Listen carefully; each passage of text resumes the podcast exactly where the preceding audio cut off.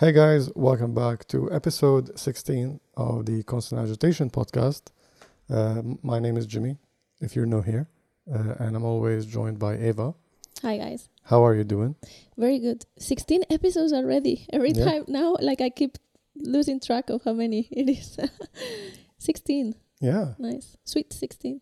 is it? That's just they normally say. Yeah. That's true. Uh, how's everything with you guys, uh, our regulars in the chat? Very happy to see you. Hi, Tim, and hi, Chris. Chris is talking about uh, the cranking of this one. we'll talk a little bit about that. Yeah, if you were, uh, if you didn't watch the torture, the eight-hour-long torture that we streamed the uh, couple of days ago, Yeah, it's Yeah. been uh, an intense streaming week, I should say. yeah. Hey, CM. Hello. Uh, hey, Eli. Welcome, everybody.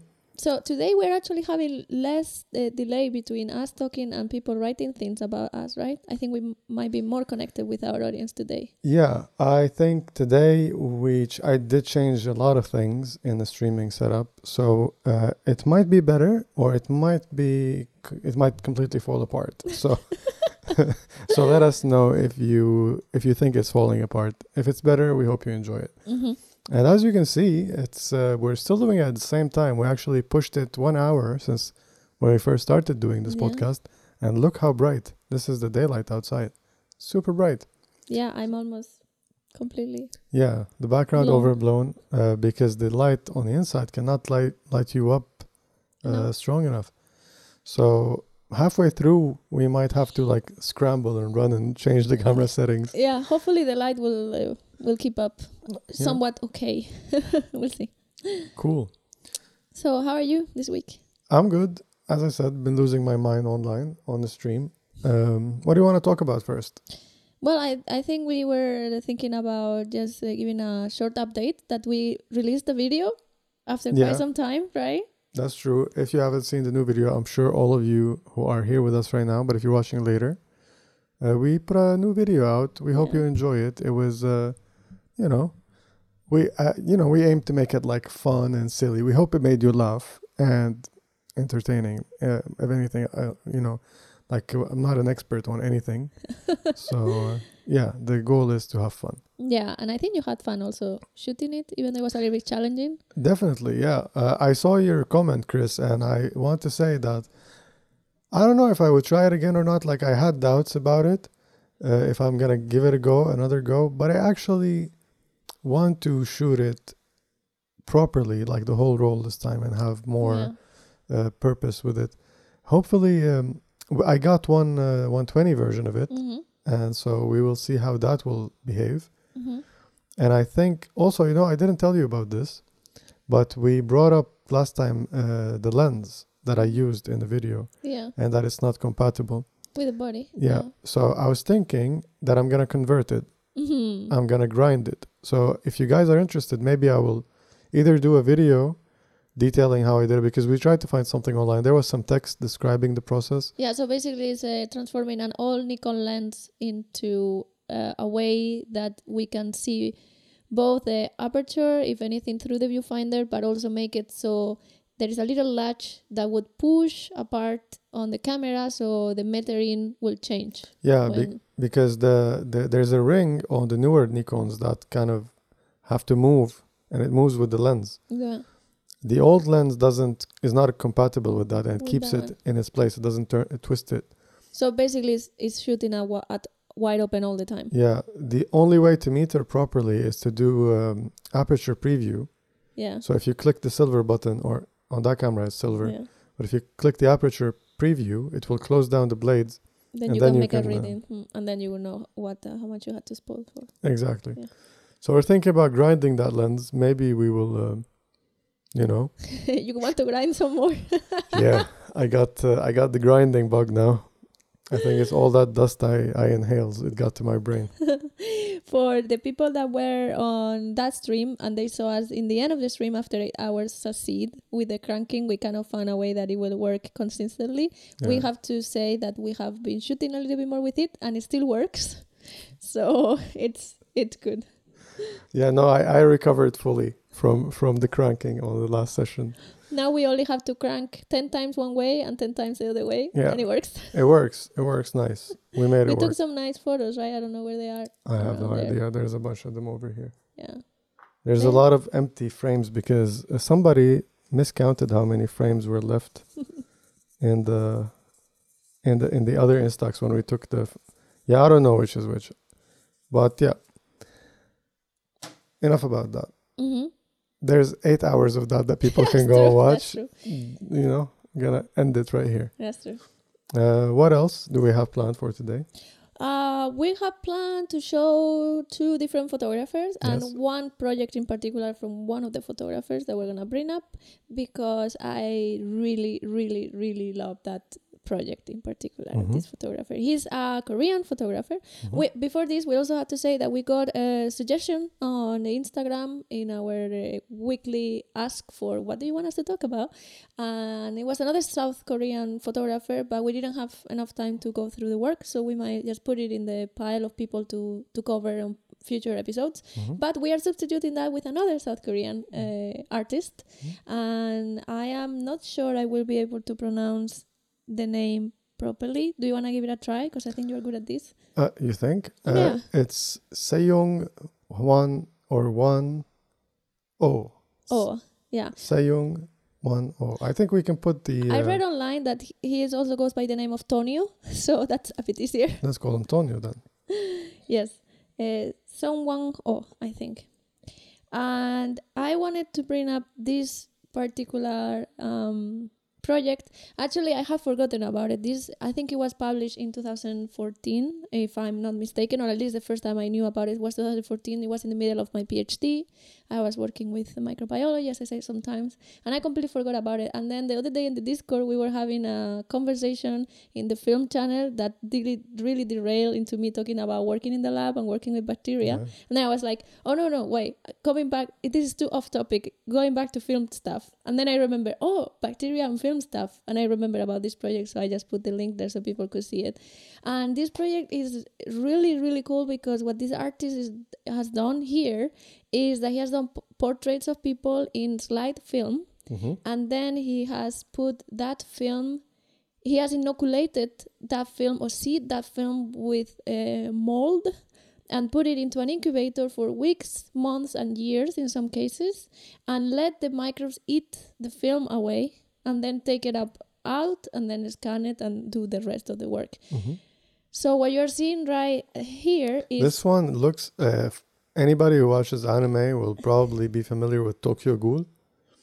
And if you don't, I'm sorry, but uh, I love. It's one of my favorite animes, and this has given me very strong Tokyo Ghoul vi- uh, vibes. for me it reminds me of the joker because it's the same colors That's true. like the purple thing and the green hair and the yeah. like if you don't really know what it is behind which is kind of the point of this this project uh, i would say like joker vibes i haven't seen tokyo ghoul so Once once you said it, I saw it as well because of the colors, like the green hair uh, specifically.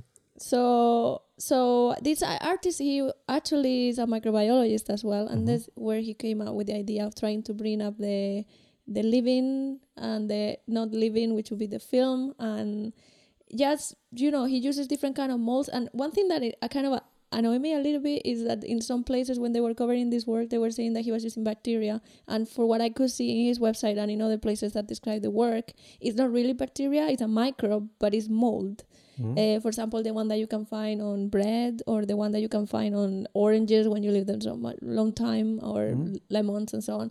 So he just puts it there, puts it in the incubator, and let it do its thing. Uh, for what I read at the beginning, it was a very much random thing. He would just put it on top, and then it would take you know weeks or months to get a result and then see what it would come out of it. Uh, with time he kind of learned how to put the microbes in the different images and then he will have an idea more or less how these microbes would behave with the with the material in there but it's still there's a lot of serendipity wha- whatever it's not really very controlled. Um, the numbers that i have found which is also kind of crazy is that out of 500 frames normally one comes out in a way that he's happy with or that it means something with the, the thing that you're seeing I have to say that uh, these photos, like when when I first saw them, the first thing that came to my mind was uh, film souping. Like this is a very Yeah. And I think it's a similar process. Like when people soup film, uh, usually they're using organic material like vinegar, uh, wine, tea, lemon. And I Mhm. think somehow, I mean, I don't know about lemon, but I'm thinking maybe like wine. You know more than I do. Do you think I mean- wine or tea are gonna?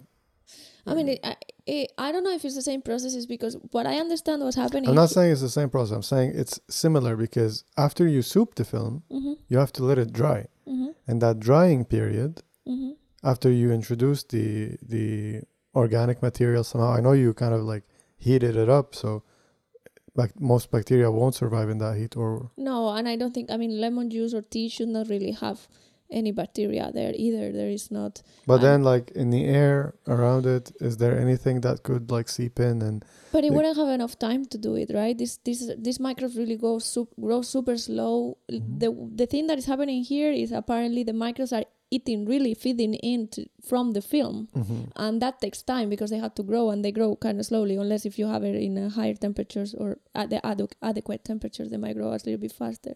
So, but what I think it might actually be similar in the way that when these microbes eat away, they also excrete things. They produce uh, byproducts, right? That Mhm. might be acidic or might be somehow doing the same thing to the colors as the souping does to the colors.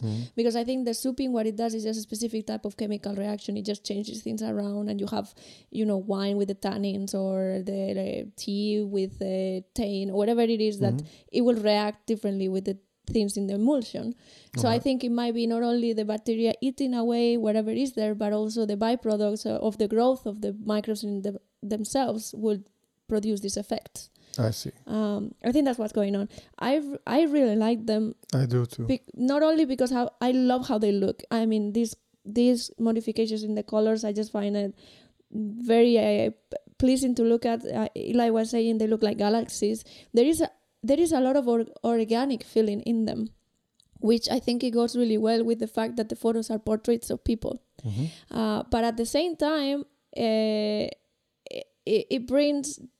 So what this artist is trying to do with this is um, how the project is described is uh, implementing microbial growth on film as a means to explore impermanence of matter as well as the material limitation of photography Mhm. right we normally see photography as the means to stop time and conserve and preserve it and have it for future generations to go back to look into it he's kind of pushing those boundaries that is like okay maybe this medium is not as permanent as, as untouchable as we thought although we do know that film is kind of sensitive right the way we work with it the way that we develop it with very precise temperatures it is not something that is uh, robust in any means right but Mhm. in a way we use this medium to to create pieces of time that will prevail so to speak right Mhm. um, but then he kind of brings it back and is like no maybe film like us is impermanent as well like we are limit limited. We are we are here only for a short while. Things fade away and this is a way to kind of bring together the the living part the portrait and then the unliving part which is the film Mhm. that you use as a medium. So i i i think it's brilliant.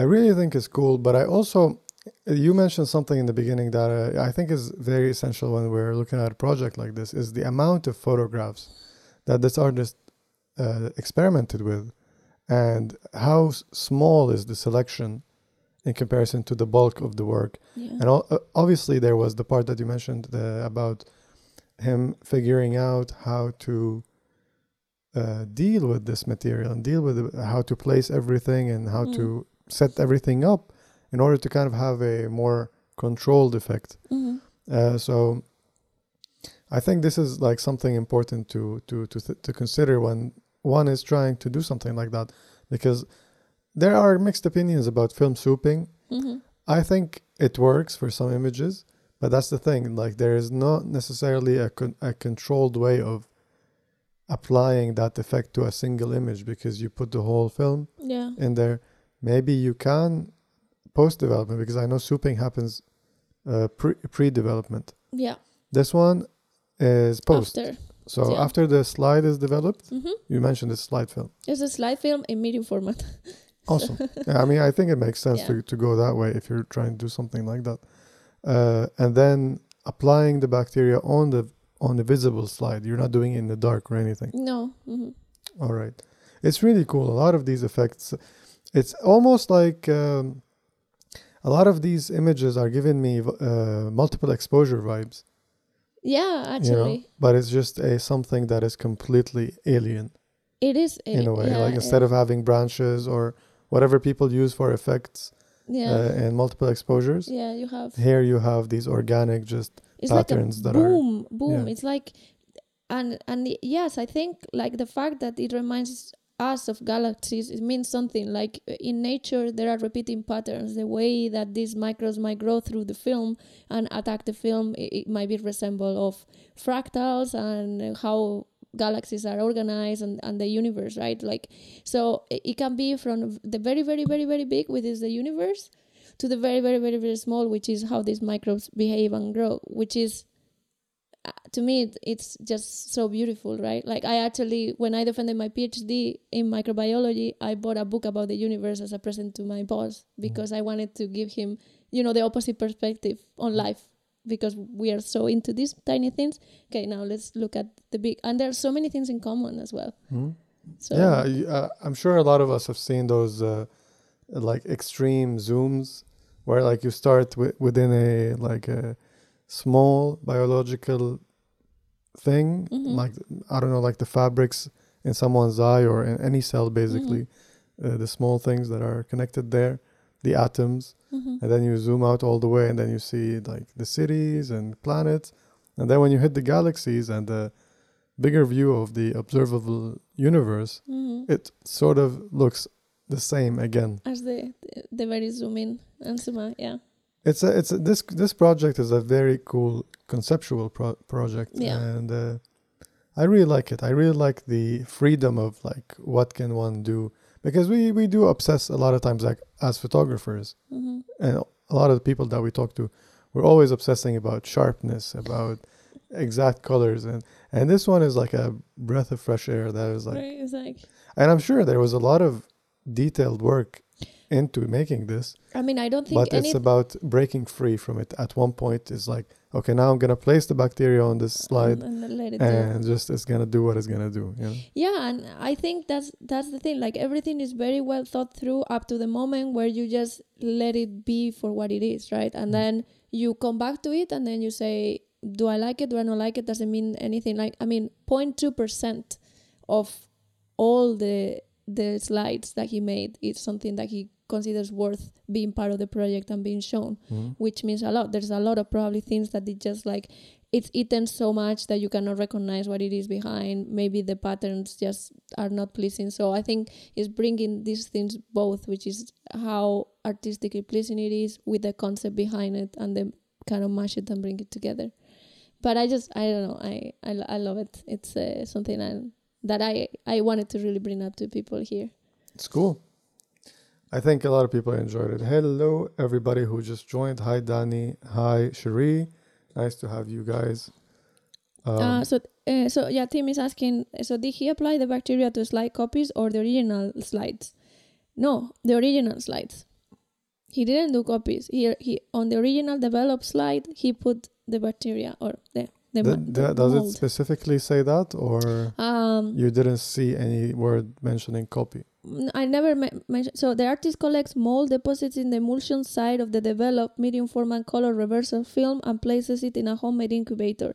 Before the mold can totally devour the film, he removes it to reveal the residual turmoil. The process is wholly unpredictable, and only 0.2% of thousands of images have been included in the final body of work. hmm So there is no confirmation of what so of any kind, but it doesn't mention copies. If No, that answers the question. No, because I mean, if there are copies, there are copies made on a slide that Mhm. is developed because Yeah. it says he puts it on the emulsion side. hmm which means it's a slide. hmm So, That's true. and I, I mean, conceptually, hmm it wouldn't make sense that it's copies because it will take away a lot of the key part of this project. Yeah. I, at least to me.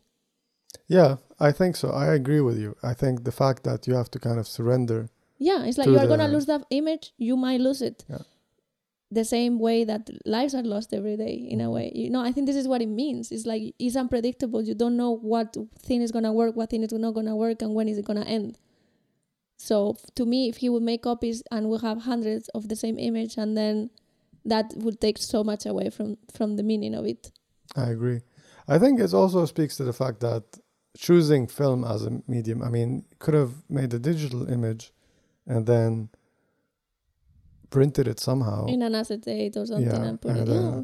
So I think the fact that we also, because of the lack of like super fast burst modes and stuff like that, when you to- when you take a f- film photo, you're sacrificing all of the other split seconds before and after. Mhm. Uh, so I think I think poetically speaking, this whole thing goes together very nicely. Yeah, yeah, definitely. I think there's a lot of po- poetry involved as well in the conceptualization of this project. I tried to read the text.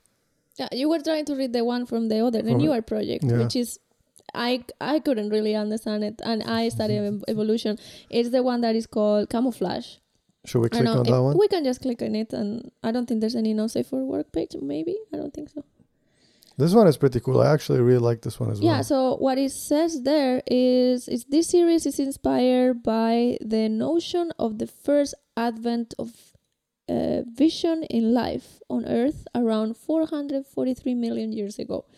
And I tried to read the text, which was I don't know how to even describe it. It was very heavy in concepts that uh, you have to think a lot how you put them together. It's a, you know, like sometimes art art reviewers are very heavy in their the Mhm. descriptions but i think or at least how i see the project is that uh, that things evolve you know like so as you see there's nothing that is super clear what it is right It's a lot of impressions. it's a lot of impressions and it's like and i think if he if he refers to the beginning of life then i guess it's like a look back to what things have been through i guess like and and evolve through so many years of life Mhm. um This one, it reminds me so much of. Do you know what I'm gonna say? westworld Yes. yes If you've seen Westworld, or you could just see the intro, the music is really beautiful. I sometimes It's just really like to nice, listen yeah. to it. So yeah, you can watch it on YouTube. The the intro, uh, what do you call it? Uh, opening yeah, the opening video stuff Mhm. when the series start. Uh, it's a lot of this milky material and like stuff coming in and out of it. This one is very reminiscent of that. and yeah so i mean i don't think i understand this project as the artist has intended by reading what i read and seeing but of course art is also subjective. So what does it mean to me? How do i relate the name camouflage knowing that it's about evolution on earth and what i'm seeing? I can make it my own meaning i guess. I think I can somehow relate to the meaning in this one in in the sense of abstraction is some is a sort of camouf- camouflage, hmm you know, in a way. Like yeah because you are not you're not seeing the details right so Yeah. then it's easier to pass inadverted in a sense yeah, but then uh, when you see like the gears stuff, mm-hmm. you're looking at a part of a machine. So you know, like you look at this, and you know it is a machine of some sort, yeah but you have no more information to guide your yeah like the there's- understanding of what it is because like resolution when we think of the word resolution yeah. hmm it's about we always think of like not necessarily everybody but often think about the detail in a, a single image or like you know like now you're looking at this it's either high resolution or blurry. But also you can look at a thing with high resolution and low resolution with your eyes. When you're going super super in detail or more yeah so like if you're standing in front of a mountain and all you can see of it is a, is a small wall basically or section of the mountain in front of Mhm. you you're looking at that mountain in low resolution Mhm. even though you're seeing more detail in that section which you might you might think oh but i'm seeing high resolution i can see every single blade of grass Mhm. but no there's so much of the mountain that you're, not seeing yeah so it- it's, it's, an abs- it's abstract resolution works in weird ways Yeah, when you're true. trying to describe what you're looking at Mhm. So I think that's how I relate the camouflage. It's, it's like it's we're obs- obscuring a lot of the, The- resolution and the context around that it will tell us the story of Mhm. what it is.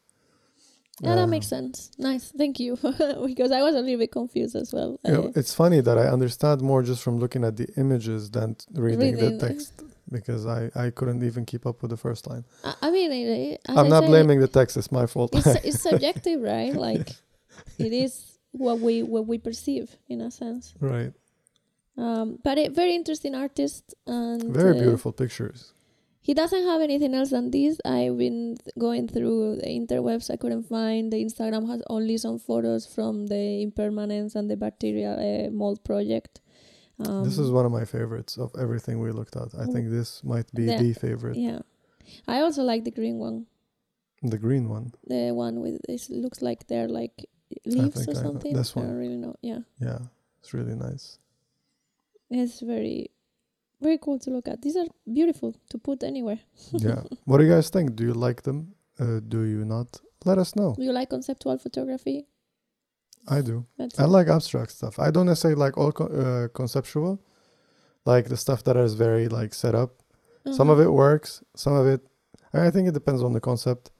I just find abstract images are easier to enjoy, even if I don't know what they are about, because Yeah, a, a big part of it is showing a beauty, the beauty in a frame using the colors and the shapes. without having to mean anything else. Yeah. I know, but there is something about using photography to explore concepts that I also find very interesting mm-hmm. because I love photography. So the the the fact that you can use still images to explore specific concept that sometimes is difficult to grasp or that it, it kind of brings me closer to it. I can understand it better when it's actually explained through photographs. Yeah.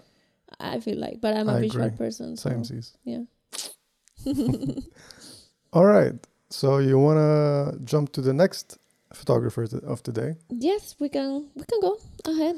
This was actually uh, recommended by Two people by actually, yeah kind of. Is I think someone is in the chat. Ted is Yeah, he's the one yeah, who yeah. sent me two photographers, right? And it's one of them. Yes. Uh, so thank you, everybody who's listening or watching. If you have any favorite photographers that we haven't talked about yet, let us know. We do have some our personal favorites that we still didn't mention, but it's also nice to mix it up and get to know you guys and learn about your taste as well. And get to know more photographers that we don't know, which I really love. Exactly. All right, so we're gonna let's jump to the Magnum gallery Page, first. What do you think? So uh, we're gonna talk about Martin Parr, hmm and uh, what are you gonna tell us about Martin? what I'm gonna tell you, he's a, very interesting photographer. I would say. Mhm. I I have seen his photos before briefly. I didn't know of him as a Mhm. photographer before I started looking to to bring it to the podcast. Mhm. to be honest. He's still active, as you can say, see there in in the Magnum. It says available for work, Mhm. and he it's been somewhat a revolutionary photographer, especially in the British arena of photography. And he is, as well as uh, Joel Meyer- Meyerowitz that we talked last week, a pioneer in color work. Mhm. Um, and he was heavily in, influenced by Meyerowitz and others in the US, which were the ones really starting. And then he was in the UK and he's like, I also want to try this. And his photography is pretty iconic. The style that he has is readily recognizable and it's i some people say like either you love it or you hate it not only how it looks but also what he does with the photography in mean in, in means of what is he trying to communicate and what topics is he trying to explore um and I really like that the Magnum had really chosen very nice color scheme to show the photos together, right? It's Yeah, They it's a good good curation there. Um, yeah, his his photos are characterized for being heavily saturated and very evenly lit. I would actually call it, and it's not a style that you see very often in at least photojournalism and famous or popular photographers all around. He is also a book collector. He loved to um, photo book photo book collector. I must say he used to love to just gather photo books throughout his life, and he recently um, he recently gave out his collection to the Tate Gallery. I believe I read, and he also has published a lot of books. So not only have uh, exhibitions all around the world, of course, but a lot of books from the late 70s up to now. He's been really active. Mhm. And I guess here we're having a taste of the work that he he's done and he's still doing. Mhm. Um, how seeing this, how would you describe his photography? I, I mean, I think a lot of it is like funny. Like the, a lot of these photographs are funny. Yeah, right. Yeah, like they make me smile. Like it always like there is something going on. Like that one with the baby. Yeah, I saw, And I uh, saw that. this series, for example, I really love this series. This is one of the newer work. Yeah, And it's uh, I think what was it called? Uh, selfie to death, death, death of selfie. Death by Selfie. Death by selfie. We I think we saw it here on Yeah, his in the- website. Uh, I- in the recent Yes. I, I have to say his website is pretty unique the way that the menu is built up Yeah, it really goes very well Check out these thumbnails. I mean, there's there is humor in it built in. Um, it's fun. I really like those photos, just capturing people in the moment of taking the selfie. And I like the collection that he decided to share uh-huh. in the sense that there are different people in different places of different cultures, as you can see as I'm scrolling through, but they all have this like universally recognized gesture or pose or action yeah that we all do and we all kind of find silly in a way like everybody everybody's a bit self-conscious when they're taking Yeah, a selfie, in it's public true. you know and the fact that he shows that and he went uh, and documented and i really like how different the people look in the photos and Yeah. they seem in different places so it's like an inclusive thing that puts that all at shame basically um i i i think his photography you might one might like it more or less aesthetically speaking but i think that he has done a very good job of like why the way he describes his photography is that he's trying to constantly explore the difference between the mythology of a place and the reality of it. And i think his photography as cringy as it could be it just shows us that life is cringy that the way that people behave can be extremely cringy and ridiculous at times and that's why we see these photos as being fun photographs in a sense. Mhm. but he also mentions that uh, that he makes serious photographs disguised as entertainment that that's kind of a part of his mantra and that he makes pictures that are acceptable to find the audience but deep down there's actually a lot going on that is not right in the face. And if you want to read it in the photos then it's there for you to read it. So it's not only that he's trying to be entertaining and fun that this is the part that we are all in seeing and getting right away Mhm. but it also means more because these photos are actually real you know this, Yeah. this is this is life what you are seeing there is things that are happening Mhm. right and then then from there you can make the analysis that you want to make um a lot of these photos uh, you probably noticed not all of them but a lot of them they have a on camera flash yeah he uh, works mostly with a ring flash hmm because he wants to get this macro super saturated kind of feeling and also avoid sh- weird shadows. So that's why he uses a ring flash around the around the lens the lens barrel. Hmm uh, that's one of the things that he he feels more comfortable with. The website has a very nice uh, frequent asked questions where you can get to know about him and his way of doing photography as well. And back in the days when he was working with film, he was using mostly consumer film because he likes that it's more saturated and it gives that vibe that he's l- looking after, which I think it actually makes sense also conceptually. He's photographing the people. Why not to use a film that is a people's film? I agree because a lot of these photos they feel like they were uh, not all of them, but some of those photos like they're party photos or like gatherings and stuff like that. Mm-hmm. It seems like it was taken by a family member or somebody within the group Mm-hmm. that was able to. And I think this is something very cool about incorporating into street photography because street photography a lot of times is very intimate, it's very close. Like you're up in people's faces basically, and Yeah. you're breaking that this social distance that you have to keep as a stranger on the street, right? Mhm. And I think uh, the fact that he went that way makes a lot of sense. That who would be this close if it wasn't for somebody Who is who's, close? who's within the group, Mhm. and that kind of creates this false narrative because, in a way, that it's not true. It's it's the same guy, it's Martin Parr, walking around taking photos of all of these strangers, Yeah. but in a way. His photo of these strangers feels more familiar yeah. than it was yeah. taken by, like, let's say, a black and white film or something that is more polished. yeah or or more curated also um compositions or something is it, it, i think in his professionalism he brings the amateur feeling in it as well hmm Absolutely. I think that also adds to the fun factor of it, the humor yeah that exists in a lot of these shots. Uh, maybe uh, we should jump to uh, look at uh, more specific uh, project Yeah, projects. What do you recommend we go into next? I don't know any of those we saw the selfie thing i mean these ones are from different places this is the most recent one which is actually during the pandemic i believe No, this is Blackpool.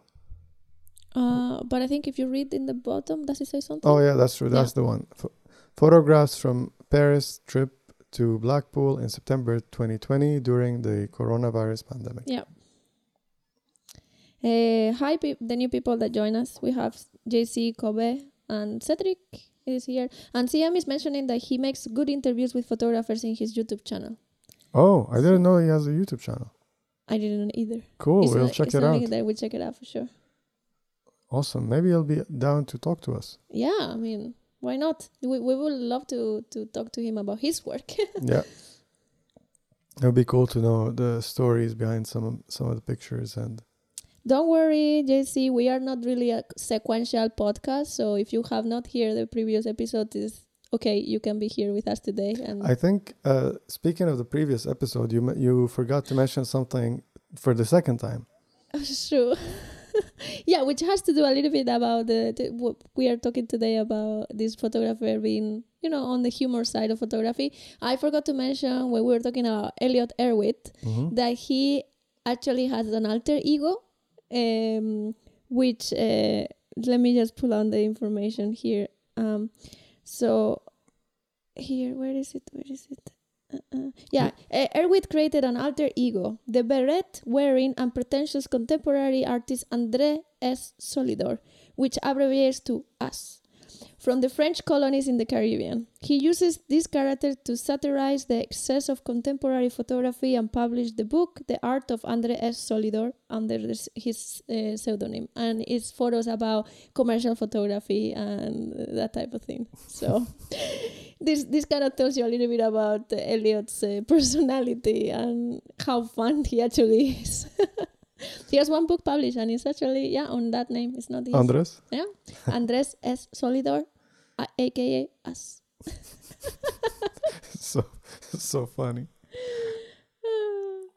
yes. Uh, So I'm assuming these were shot on digital. Back to Martin Parr.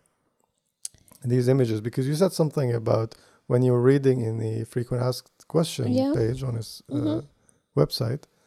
Uh, he mentioned that he uses consumer film Mhm. to get these like popping saturated colors. Yes. But then there was a second part to that question. Which is, do you now that you shoot digital, do you alter your colors on Photoshop? Mhm. And he says that no, that uh, he tries to use flash and whatever he ha- can on camera Mhm. uh, to bring up the colors. And actually, he uses Canon. I wanted to tell you live. All right, I'm not gonna comment about that. I mean, I know I, I can I can make a good analogy here, which is in film he was using consumer film, and in digital he went to Canon. yeah. Yeah, I'm, I'm just gonna stay quiet. Cedric, if you wanna say something, I know I agree with you before I even read it. uh, Kobe is saying, I read your Spanish. Uh, es lindo saber que hablas español. Sí, hablo español. Gracias. And uh, yeah, so I, it was kind of funny that he actually shoot Canon. And when I saw that, it's like, I'm gonna not tell you, I will tell you when we're in the, the podcast. Yeah, I didn't mention that before.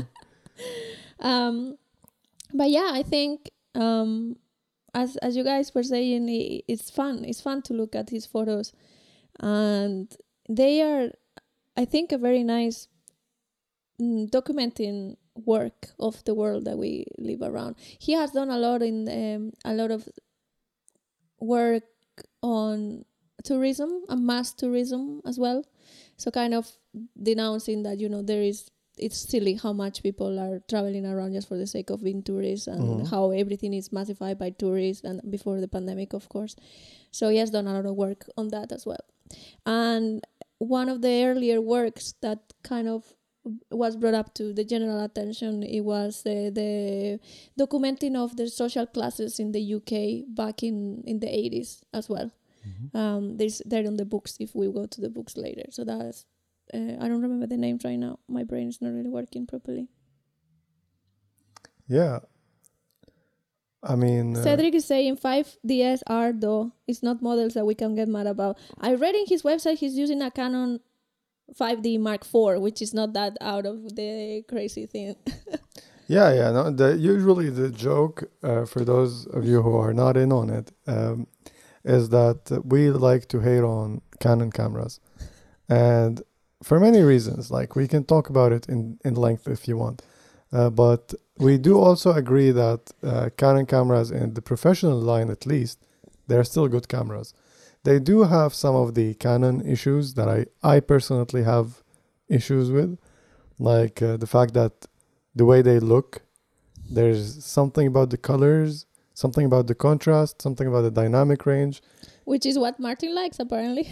and I I I like it. I think they make good pictures. Even even the entry level cameras, Mhm. I do think they make good pictures. I'm not complaining so much about it.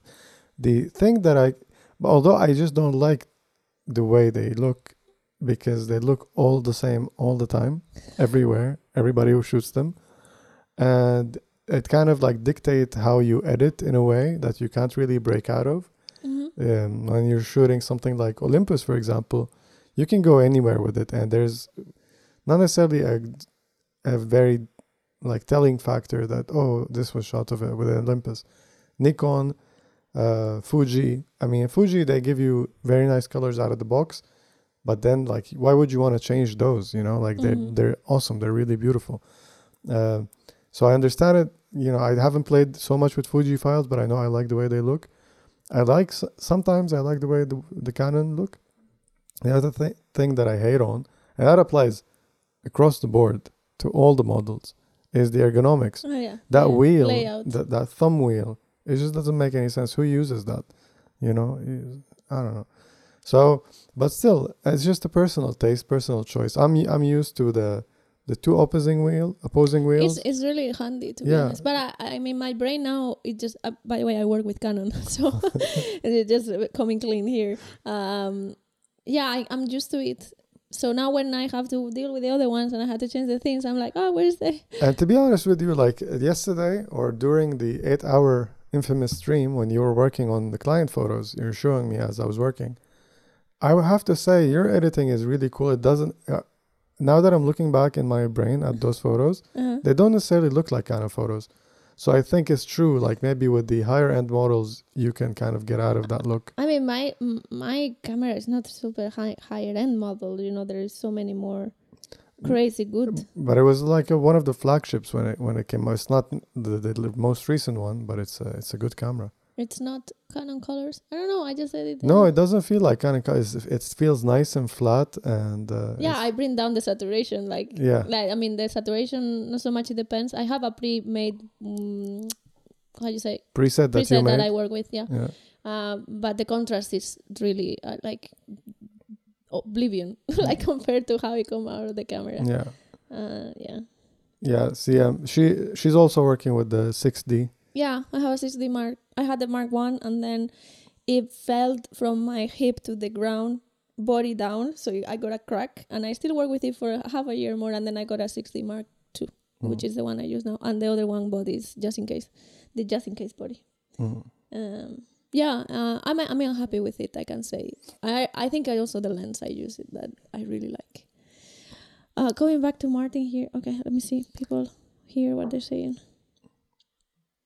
I really like uh, those photos. They're yeah. You can keep looking at the shot if, Okay. uh, because Mhm. I was I couldn't I can't read that fast. Here we see a lot of more the traditional classic photographs that we see and uh, you know the more celebrate like not the more celebrated but the usually celebrated photographers that we talk about on the show where you have uh, you know interesting composition elements. Uh, and this one for example you see the contrast in his work. A lot of the time a lot of the photos that we've seen is more focused on the moment on what's happening on the on the story of the photo not caring so much about um, about the composition. Aesthetics, yeah. So the composition comes second, and I feel uh, like I'm repeating my repeating myself now, because yesterday Eva and myself and Cedric, who's with us today, we had a long conversation uh, about composition, yeah. and we also talked about this. and we also mentioned Martin Parr, Yeah. actually. Uh, that was the second uh, reoccurrence of uh, of Martin's name in one week in preparing to this day. Yeah. So we said it had to be. we should we should Yeah. talk about him Yeah. and i think it's, he's an interesting uh, photographer to explore for sure uh, eli here is saying i'm on the fence between an 80d canon or an olympus om5 mark iii i think i know your answer jimmy Yep. olympus i would say actually if you're gonna go for the crop factor canon which is an 80d if you're gonna go crop sensor olympus Yeah. I, I would also recommend that. And I think the OMs, we have the OM10 and we have the OM1, EM, EM, OM, EM. OM is the analog. Yeah, yeah, exactly. Yeah. Uh, they're beautiful, really nice. Super nice how they how they look, how they are hold, the grip, the layout of the buttons. Very nice. I can I will I will go for the Eli for the Olympus if, if I were you. Definitely. All right. So you wanna uh, take a look on the books collection Mm-hmm. and see some of the older work.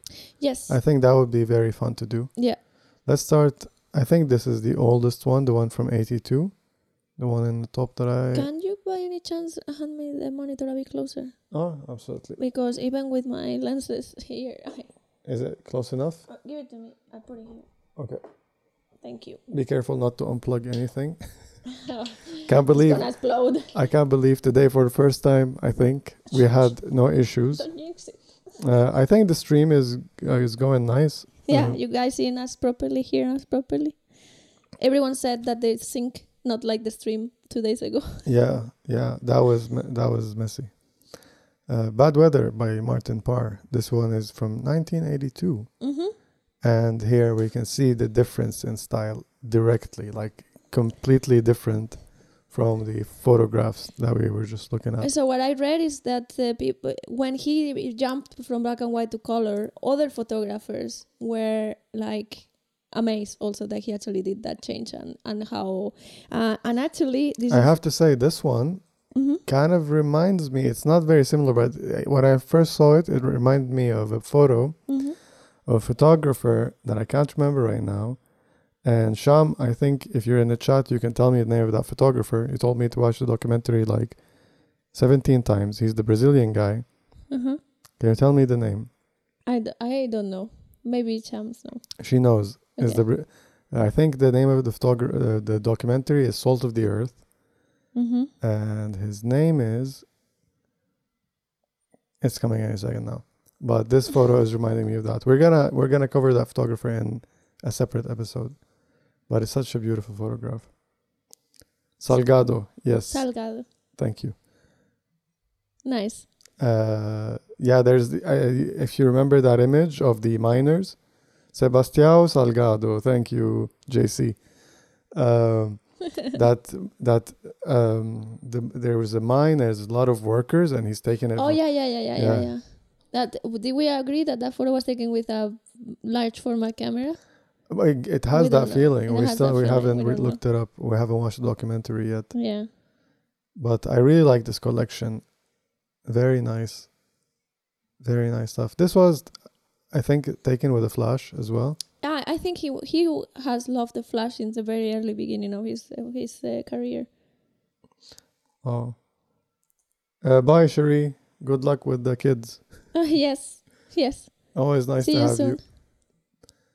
All right, let's see. What do we have next? A fairy day. A fair day.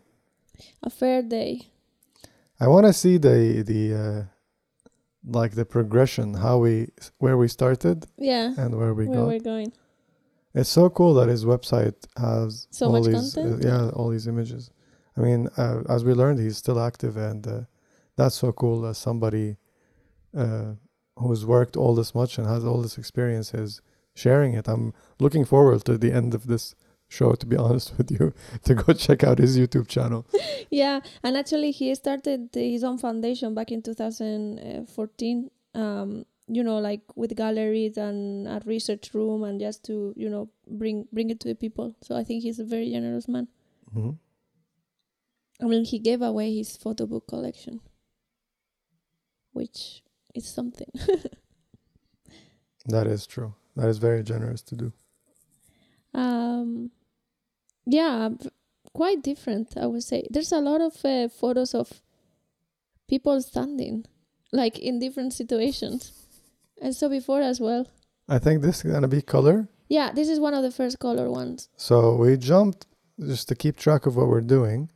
We jumped from 84 here to 86, 98. 98. So this is a big collection. Yeah, um, yeah, I'm not sure how big that one is gonna be. I mean, big across a span of time. yeah, maybe. Let's see if the photos are dated. Yeah, because it says 86 as well there. No, last resort 86, 98 down there. Yeah, yeah, that's what I'm Okay. saying. It's it's between 86 Ah, and 98, so it's uh, across a big span of time.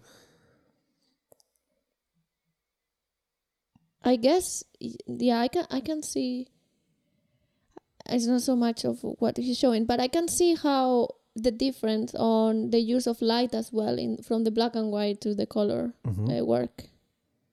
This is the one that I'm telling you that it was about the social classes in the UK. Mhm. It's called the cost of living, and it's a little bit uh, exploring, you know, that the middle class and how they they they live and and uh, concepts like that. One day trip, 1989. My year. Let's read about this while we flip Yeah. through the photos. Uh, one day trip published, blah, blah, blah. I was wondering if there's. I can't read. Ca- Can you read? I, I wait. Uh, let me go to the website. Which uh, book is it? One day trip. One day trip here. Employment okay, and wages were down Okay. while taxes and prices went up. Uh, the- okay, yeah. The cost of drinks, cigarettes, and paper goods rocketed. British citizens found it more economical to take a quick trip over to France in order to stockpile such items. Parr documented the ferry trips and greed fueled shopping sprees in French hypermarkets. In One Day Trip, a text by Robert Chesshyre, accom- accompanied by 25 color photos. So it's an exploration of, of basically the booze cruise that we have here in Sweden, uh, which is Mm. very similar to that because here alcohol is really expensive. So mm, people go to these booze cruise. They call them is uh, ships that go between here and either Finland or uh, um, Helsinki, Riga, and um, oh my god, I don't remember the three cont- the three continents. Tallinn, Riga, and Helsinki. And because the moment that these these boats leave the the coast of the countries, they are in international waters. You don't pay taxes, so then you can buy alcohol in the tax-free sh- store in the in the sh- on the boat on Mhm. top of the boat, Yes. and then you just people come out with cages of beer and different uh, drinks. So it's a bit similar to to that. but you can see, like, uh, there's Those are very beautiful. I right? like them. uh, there is here there is more thought and composition hmm in this one, and this one is called sign uh, uh, signs of the time. Science of the time. You want to tell us uh, what the theme of this? Uh, s- Signs of the Time. Yeah, here. Okay. Uh, here it says based on the TV series of the same name, directed by Nick Barker. This is a vintage and hilarious look at personal taste in the British home, Mhm. exploring the extraordinary range of emotions that lie behind our household decor. Parr's photography complements Barker's survey of contemporary perceptions of goods and bad taste. It's interesting because in this one it's completely different than the, all of the, The previous previous things that we were looking at, and we see like when he hit color, and especially with this one with one day trip, hmm you can see that okay now we're starting to see similarities but there is still something about it that uh, makes me like i look at it and i think okay classic street photography. Uh-huh. i don't know if part of it is the color palette of the old film hmm or just actually the style of shooting because i can tell you there's a bit, bit like there's a difference and especially when you think of death by selfie and everybody dance the collection the more recent Yeah, yeah. collection and the one that from 2020 Yeah. there's a very you can see it's really interesting because you can see that even though this photographer was doing these things that are you know more classic uh they they still evolved their style kind Mhm. of with the evolution of time. Mm-hmm. And I find it very interesting the the choices that he made to to evolve the style of his framing Uh huh. with the with with with the With the times. with the time. Uh huh. I'm curious to see the Or to. the thought because like you can have a lot of photographers that are now working, but yeah. they're they're still composing in the classic style. More like even Yeah, street, yeah. even documentary I know what work. you. You know what I mean? Mm-hmm. I find that very interesting. I feel like that's what's happening here. It's I not like he got sloppy or anything. No. It feel, for me, it feels like a conscious choice in a way. I think doing these explorations we're doing is really good to then having the people on the podcast because we are able to ask them very, very much detailed questions about their work that and things we're curious about. And this is one of them. Uh, the bored couples one is actually pretty funny. Let me go to it. It's not uh, not safe for work. I, that's what I was like. I, I read I the name. I I was like, okay, maybe No, we, it's it's, hila- it's hilarious in a way. It's very nice. So here the description is uh, a softback catalog. Um, color photographs depict 20 bored couples who have run out of things to say to each other.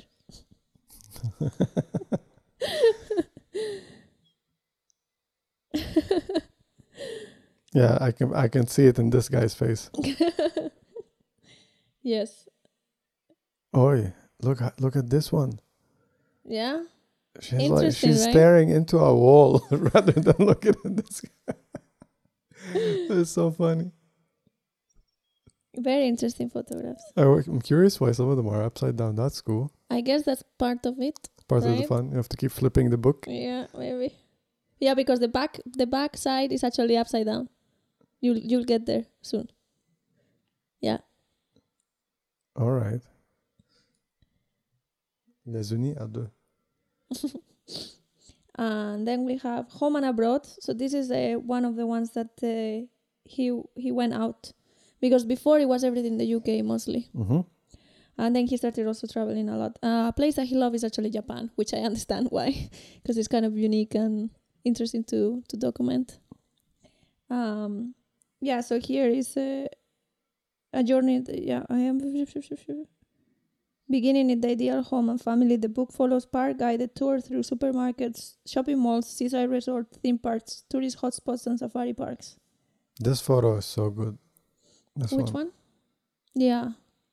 and also, I mean, these colors, this is early w- color work. hmm I like it much more than the later color work. Yeah, I do too. I have to say. So, Very nice. Oh, look, it looks like a hat. yeah. Did I miss anything in the in board couples? I think I missed like there was text maybe. No. Let me check. Oh no, I, was- because some it- of them have text in uh, Uh huh. Yeah. in the bottom because Cedric mentioned read one way and then read the other. Yeah, that's what you mean. That then you look that book that way, Yeah. and then you turn around, Yeah. and then you do it the other way. Um, mm, Ted is asking, why do you think his style dropped to such a low effort with the most recent shoots? Here's here's the thing. Who like that's a very tricky question because I can't assume anything about the amount of effort that is put in any work. There is no way for me to tell because I wasn't there to do the work. Mm-hmm. You know, uh, this is an argument that we've had many times so far uh, in other places. I think also on this podcast is when somebody calls a photo snapshot, assuming that this photo did not take, you know, any work or anything like that. We don't necessarily know, and and sometimes you have to uh, know that it depends on the moment. It depends on what you have to sacrifice. Do you sacrifice a nicer, uh, a more special moment for a better composition, or do you sacrifice um, the composition for maybe a something that the photographer saw in that moment?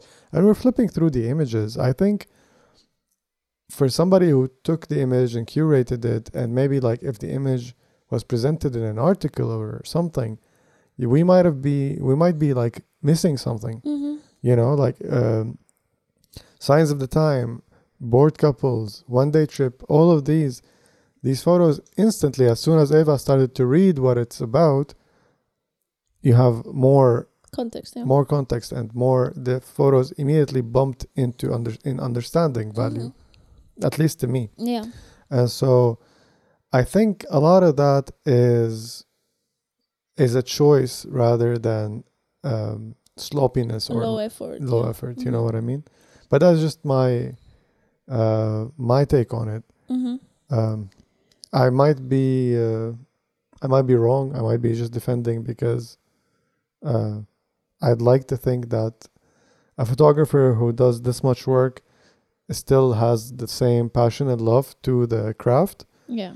That they're not gonna um, you know like uh, do it uh, half-handed or anything. I think it's more about experimenting and trying new things. And i think that's very that's what i my head jumped into is Mm-hmm. i think it might be a message in itself in terms to the devaluation of photography as it is in most people's head and i was one of those people who was like i don't know if there's any photojournalism And the photojournalism episode. Was like i don't know if it's still going on. I don't know who's looking at photos Mm-hmm. for news. And then i learned that yeah there are a lot of publications that dedicate sections in their pub in their publications. Yeah, in their media. yeah. in their media to to only photojournalism. And there are still a lot of people who are working there. And it's still as hard as ever been to make a living out of it because uh, that's the name of the game it is what it is Mhm. you know like artists in general they're not uh, you know like if you're if you're trying to be successful and make a lot of money like successful in terms of monetary value Mhm. everybody's gonna be like why go be a finance person nobody's gonna tell you to go be an artist i mean that's a like whether being a musician or any kind of artist you know it's known that chances of you making it only from doing that are very slim uh, so i think uh, even with that it's important i think this is one of the main reasons for this show is like it's important to at least give appreciation to all of this work Mhm. that is being done. And so far, we only appreciated people who are already celebrated and known and appreciated. And I think there there is no harm in giving them more of that. But hopefully, in the future, we will talk to people who are just starting out, and uh, you know, um, and maybe hopefully we can introduce them to a wider audience. Mhm. Just share and tell everybody about this podcast so we can do that one day. I don't know what I'm saying. Mm-hmm. Uh, the books, uh, there is some that are pretty weird, interesting. There is one that is called Japan Japonais. I don't even know how to say. I don't have a French the French gene in me to, to, pronounce these things properly. But it's the Japonais endormi, which um, if you don't read what it is and you see the photos, you might be wondering. What the heck is that? Do you see there? Oh, look. Remember what we were talking about earlier? Yeah, the Japanese one. Up, Oh. up, up. Where? There, there. I can't There. see. Is this one? Yes. Cool. All right, what do you think that is? Don't read. Don't read. Is it safe for work? Can I keep. Uh, It is safe for work, yeah. All right. It's about dandruff. Uh, No, no. I'm just kidding. Wait. Mm. What is it about? Uh, We're having fun. Sleeping? Yes, these are commuters in Japan. Well, I That's the- cheated because I know what endormi means. Ah. These are uh, people sleeping in the commuter trains and in the transportation. Uh, look how close he gets to them. Ah, the British food one, which is next to it, is also quite interesting. I mean, he has done a lot of different things, which is is cool. Um, yeah, that's the the most typical British food that you can think of, all like right in there in your face. I mean, look at this with the flag on it. oh, I actually love this stuff. English breakfast. Yeah. That's how we call it. Yeah, it, it's so nice. Is it keto friendly? Looks like I mean, if you skip the Tomato the, the bean. bun, the bun. Yeah. yeah, you can eat the beans. Ah, maybe tomato, too much tomato, but we're gonna walk. Why is there a couple of hands there? Now you threw me off, Martin. What you wanted to tell me? I think it's because food is love. Ah, yeah, it could be definitely. I mean, it's uh, it's up to up to up to the pro. Uh, So many different kinds of work in this man's collection. Mm-hmm. Let's look at Mexico. Mexico. Psychedelic. It is for sure. Here we see the flash. The flash is coming in. Yeah. This this is like starting to get closer to what we say Yeah. now. This is one of the photos we looked at yesterday with Cedric, I think. Chicken feet. Chicken feet, nice. This is definitely in Mexico. Yes. Could be Spain too, though. Yeah. No, we're not so much out of it, like that level, to be honest. Uh, This is Spain. this is Benidorm. Yeah, that's Spain. Weren't we just talking about Benidorm like yeah, half because hour of ago? him, because we Well, saw some more than- photos of him. I told you it was one that he said uh, they had a Oh. tag of price in Spanish. Oh, this one. Was Yeah. that what triggered the whole conversation Yeah. that we went into? Yeah, I That was it. see. Completely forgot. Look at that. So so Benidorm. These ones I've seen before, I feel like. Benidorm became very popular in the 60s because all the European ladies would come to Spain and be topless. And then mm-hmm. the. Spanish people in the 60s were still in a dictatorship, and that was crazy to be able to see women in that composture, you know, like they would, the mind would get crazy about the the foreign women coming to Spain and being all loosey goosey and having bikinis and stuff like that. Because in Uh-huh. Spain, women weren't really not allowed, but it wasn't part of the culture It wasn't a thing. because you know we were in a dictatorship from uh, 39 to all the way to 75 Okay. so in the 60s when things started to be you know flower power hippies things more open all these uh, french girls uh, swedish like crazy they would come to spain to go to the beach and because it's a beautiful beach, it's a beautiful nice beach weather. and yeah and, and Yeah. then you know like they were there were there's so many like comical ironic movies from that time that they make fun of like the foreigners coming to Spain and being like that like and all you know the horny guys going after the the British ladies and the Swedish ladies and yeah it's part of our culture I guess This one looks interesting. At least I really like the cover. Uh, it's called The Last Resort. The Last Resort. Yeah, that's uh, also. I mean, I think The Last Resort was old, so I think this might be a revisit. Let me let me check it out. It's 2009. It's from 86. Yeah, I recognize some of the pictures that we saw in yeah, so uh, maybe it's this a. one. um, Oh, it's it's a reprint, I think, Yeah. because look, it's the same name. yeah, I, uh, that's the How did I miss that? mm, the Last Resort. Yeah. What do you guys think? Anything you find interesting that you want us to click on? Uh, people. are- Parr by Parr. Parr by Parr. Ah, yeah. Did you see the one about his uh, auto self portraits? No, which one is it? Up uh, or down? There, there, next to the Benidorm. Auto portrait. Yeah, it's really hilarious. Auto portraits. Attention. That's so funny.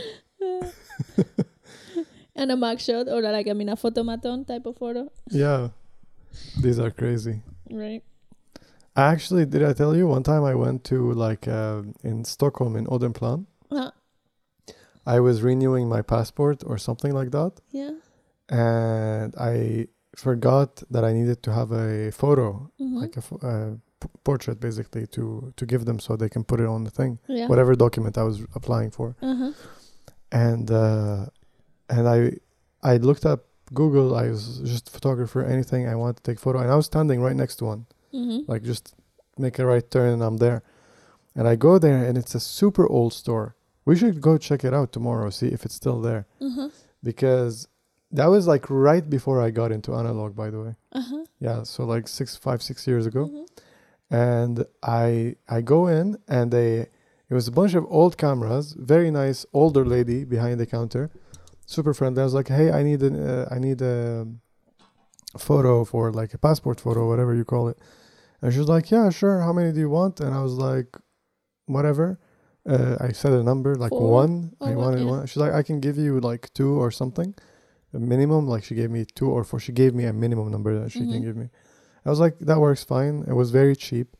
And she took out something like a Polaroid. Yeah, those are the old ones, and then they peel it out, and it's there, right? Yeah. Yeah, I remember those. And it automatically prints the same photo multiple times. yes, And then she sliced it and gave it to me. that's that's how they used to be. Yeah, I didn't know about this. I had no idea and I completely forgot about it. Yeah, It's yeah, so it's cool. really cool. I wonder if I still have that photo. I might have one of them in some wallet. Nice. Look at this. so cool. I really like this guy.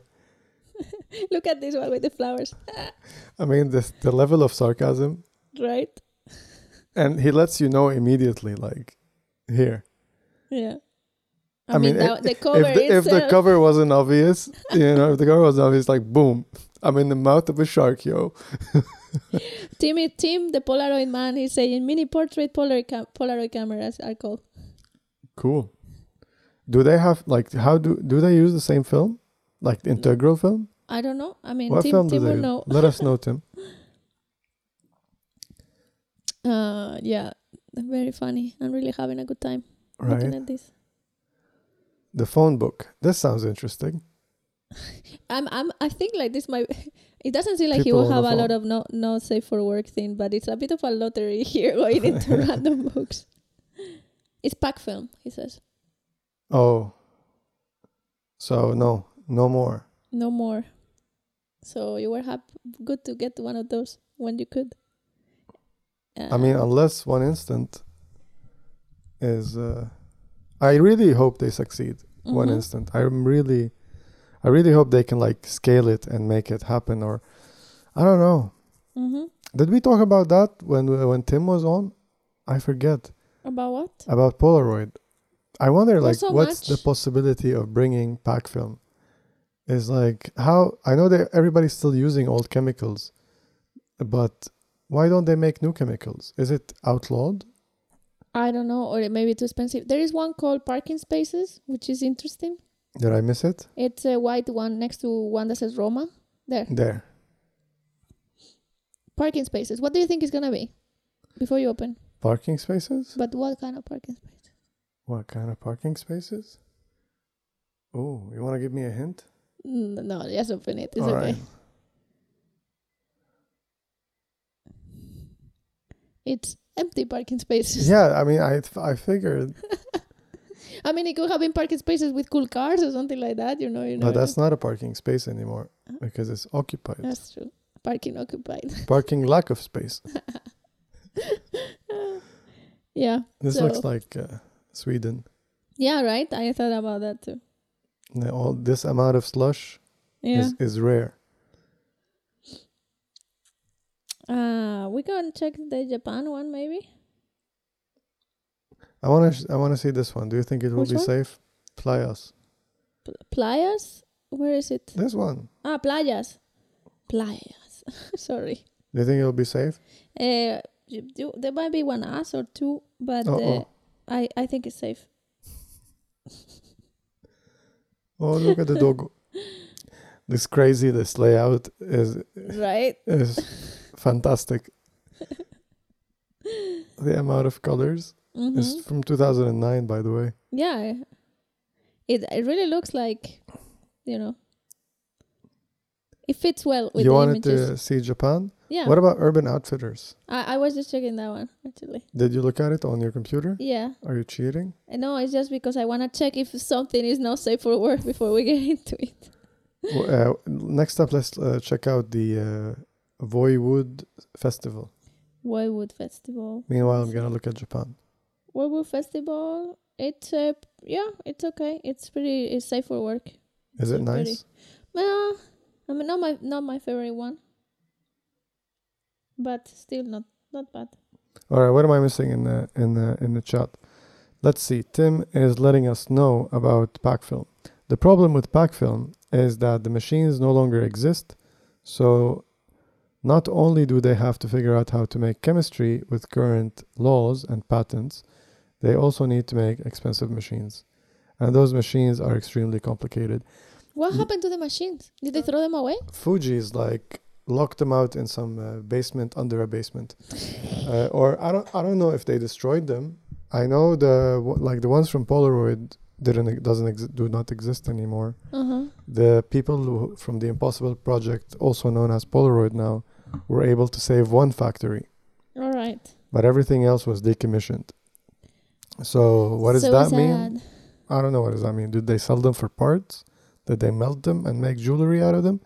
I don't know what they did to them.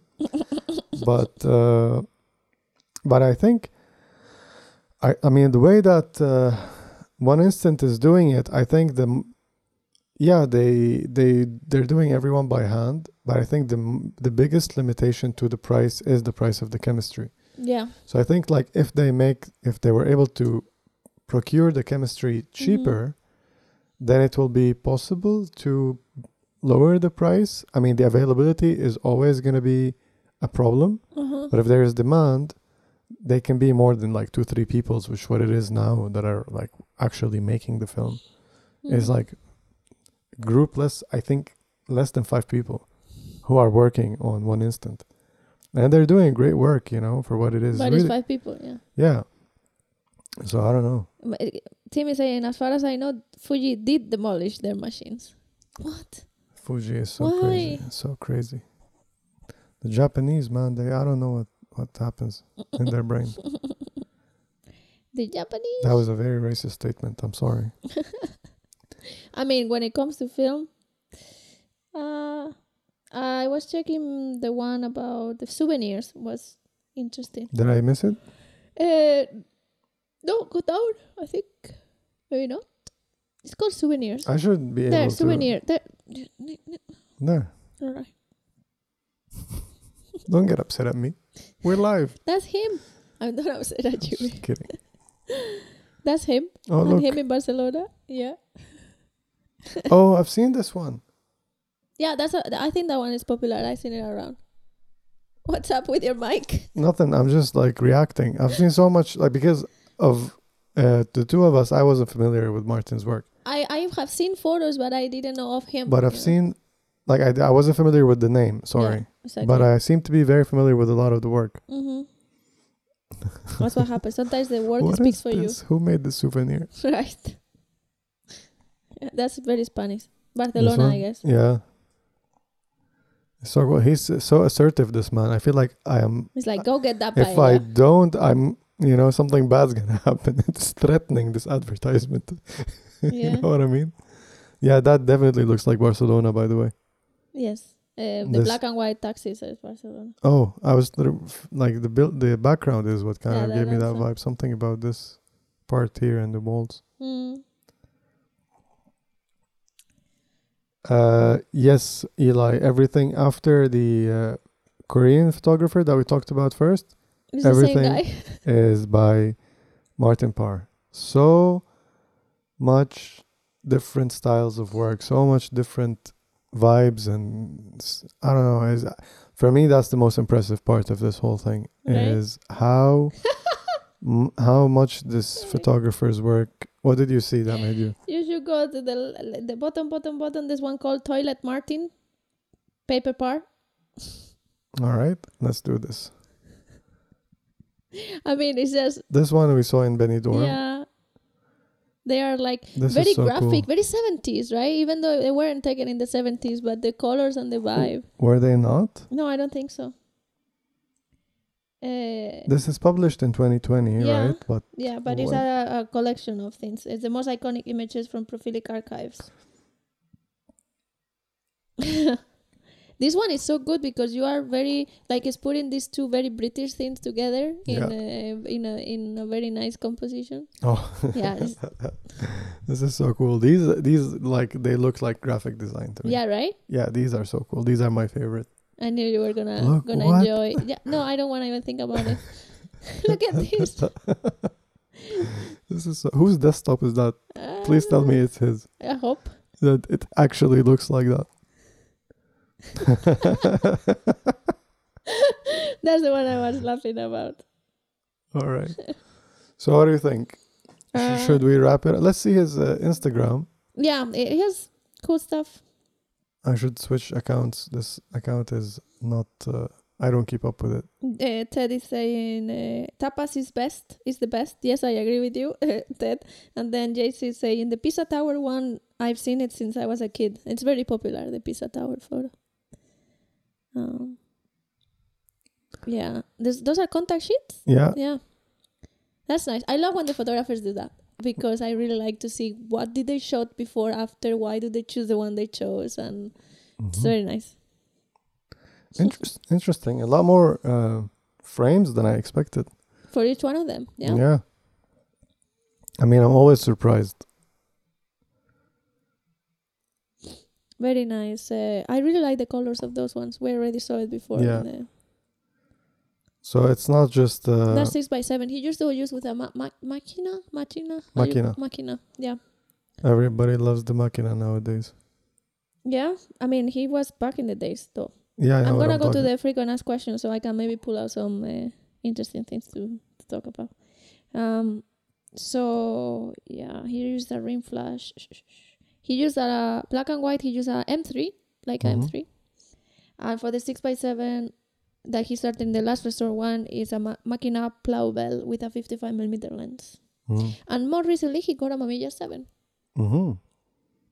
Uh, and actually, one thing that is interesting is that we started by showing his Magnum, Mhm. and actually, it wasn't so easy for him to get into Magnum. We talked last week that in order for a photographer to become a Magnum photographer, is a bit it has to be a consensus in the board in a sense because it's other photographers that propose people, and then after two years, uh, like under revision, then they might get through or not. And apparently, the most conservative part of Magnum wasn't so on board with having him as a Magnum photographer. Mhm. But in the end, he got a 66.6% Mhm. of the board to say yes, which is what he needed to get into being It's a like the requirement. Yes. So he says, uh, what did he say here? Um, in politics, this is regarded as a landslide. and actually, he had a spat with Cartier-Bresson, Mhm. which is interesting. Uh, he says that Henri came to the Small World opening in Paris in 95 and said to him that he was from another planet. Uh, and he, uh, Mar- Martin says, I always cherish this remark. And I wrote back, I know what you mean, but why shoot the messenger? he seems like such a fun guy. I mean, Yeah. look at him. He's, he looks so sweet in this in this video thumbnail. He does, he does. I really wish that we can manage to Have him over? yeah and talk to him. I mean, he seems like a very nice person. Right? Why wouldn't he come over and chat with us for one hour Friday afternoon? Evening. That'd be nice. That'd be so nice. All right. Do you think uh, we should uh, call it today Um, for today? yeah, I think We're- we we've been on for one and a half hours. that's our average time. It's uh, it's very nice. I had a lot of fun looking through these photographs uh, with you guys and with you, Jimmy, Mhm. and to bring to you the biology photography project. And it was just very nice episode. I think. I agree. And uh, I think this is the moment where we say, if you are listening to this on your audio device, Obviously, come watch it. please come and watch it with us. Uh, even though you have all the links in the show notes and you can go check the photograph. Uh, photographs. Are you sure we didn't plan to like talk about other stuff? I feel like I, we were supposed. Was I supposed to review this product? I mean, yeah, that, that we said that, but I felt like you were uh, through with the topic of the of the uh, Do you want me to give you my review of the Zinstax or not? I was I was I was harsh when I was building it, uh, but uh, I feel like before we started, I feel like I was gonna be softer, but now for some reason, maybe being under this light for so long the spotlight. is making bringing out the aggression out of me. So I feel like you're gonna get the the angry review. Do you want it or are you asking me? Should ask our audience? what do you guys think? Do you want to hear the, the honest truth? Don't buy it. End of review. Don't buy it. Built or not built. Just I mean, I think that the, the the issues that we have with it are regardless of how many hours we spend to mount it or not mounted, the issues that we have with it are intrinsic to the design, which is something that is there, you know. get. Uh, can you still get the Resivolt one? I didn't see it in a long time. But I it's don't know. the same thing. It's not the same thing because it's Polaroid. I want to make one with Fuji. Fuji, like the, the my whole thing with getting this is that we can shoot Fuji Instax with the Mamiya Yeah. because I want the Instax color. Yeah, the Resivolt one for Polaroid is makes much more sense. It's a, such a much a much better product. And I don't know what's wrong with Resivolt website, but it's all black and I can't click on Tim, anything. Tim is saying that uh, I think it's a good video idea reviewing the product. No, no, no. I don't want to. I don't want to give it more attention than already already has. Thanks to Willem Verbeek, it's now. a negative feedback a hot and like item. all of them. Did he they? sent it to all of them. I only saw the. Uh, no negative feedback the, uh, one Willem before one. Willem actually. Yeah, I don't know. It's just stupid. I talked about this in uh, during the eight hour, but I think nobody's gonna make that point. When you mount this to your camera, it only mounts in two ways. If you mount it to the RZ, you either mount it like this, and so basically the RZ is like this, and if you have a viewfinder, so basically what this doesn't tell you, I don't know. Does it, does it tell you that it doesn't work with the viewfinder? Where does it tell you? He doesn't have a website. He doesn't have anything. Oh, that's true. It doesn't work with the viewfinder. If you So- have a meter viewfinder in the RZ, you cannot use the back. And forget about the metering. Like I was hoping for it to have Oh, like yeah, electrical true. contract. So forget about the metering. It's not gonna meter, and it's not gonna work because like this, the film hits the viewfinder when it's coming out. So you had to take the viewfinder out when Uh, you have to put it out. Every time you take a picture, you have to remove the the viewfinder, and you will say, "Hey man, it's a rotating bag. Just rotate it. All right, I'll rotate it. Boom. this is how it rotates. Are you freaking kidding me? this is how it is. And then this thing, boom, boom, boom, boom, bumps against the, the viewfinder. So you can't. The Resivolt ones, even though it doesn't have this thing, it actually mounts like that. So your negative in the in the normal position spits out like that. And it has a button so you can click it and it well, shoots it that's out. beyond I mean- point, but Yeah, if if if I was gonna, I don't know how much. I I still don't know how much, but I mean, the guy he did a lot of great work figure figuring figuring out the tolerances of how to make this focus on this, right? But you know, if you want a place to put the motor, there you go. Here, I'm giving you tips how to make it better, even though I don't like you. So here, put the motor here, and then reverse the polarity, and then it shoots it with the motor. How about that? Instead of this silly crank. yeah, I mean, it, there is a, there is room for improvement. Let's just say that that uh, that yeah, those things they are not very thought through. So I, Let me be honest, if I'm gonna speak all my mind, this product belongs on Thingiverse for free or or a donation. That's all I'm gonna say. This this piece right here. Yeah, because then you basically can print it out yourself or anybody that has a 3D printed printed print printer and just you use it to make your own. Was I Um, too harsh? I don't care. I don't want you to get upset. This was not a free product. I we purchased it with our own money. and by the way, even if you ever decide to send us anything after this, this is gonna be. If I don't like it, I'm gonna say that I don't like it. I don't care. No, of course. I mean, we You know? are we are not selling our souls, right? We will be honest about the things that. Uh, And look, I'm still gonna use it, but I'm not happy so much about it. That's what I, I mean. We paid for it. We're gonna use it. yeah, and also it works. Not without its like quirks and stuff, but it, it works. So we got very nice photos. What's happening? Are you reading the comment? He hasn't gotten to acceptance yet, uh, Ted. I'm hoping he gets there at some point. No, no, it's fine. Like I just I I don't care. But I thought that everybody's talking like, oh, this wow, amazing, yeah. No, it's not.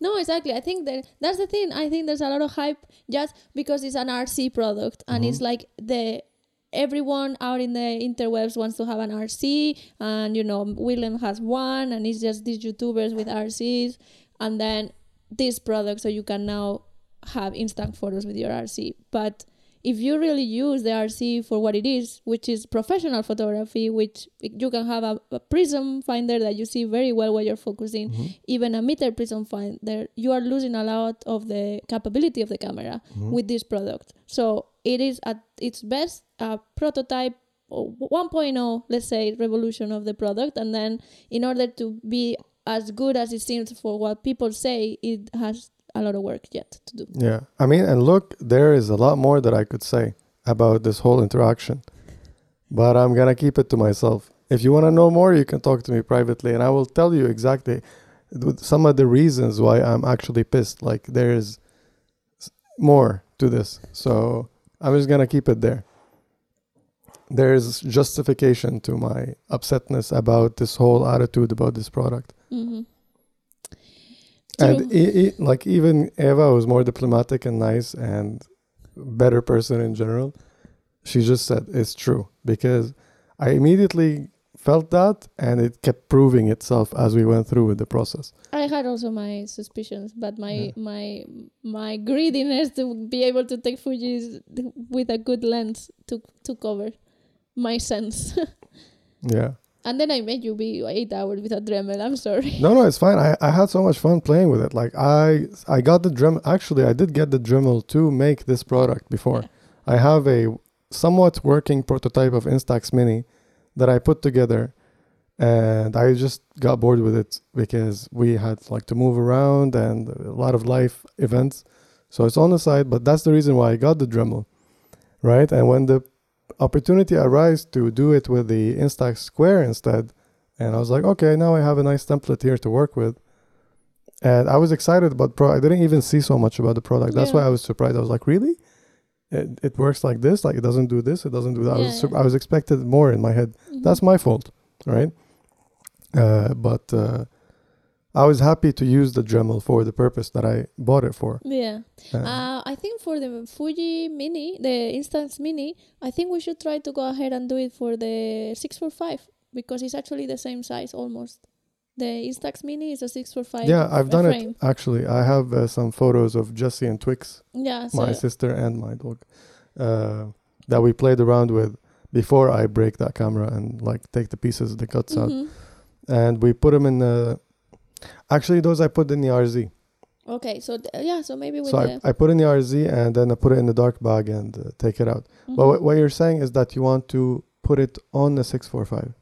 Do we have any bad 645 backs? Mm, no, we don't, but they're not so so expensive. We got at two two twenty back.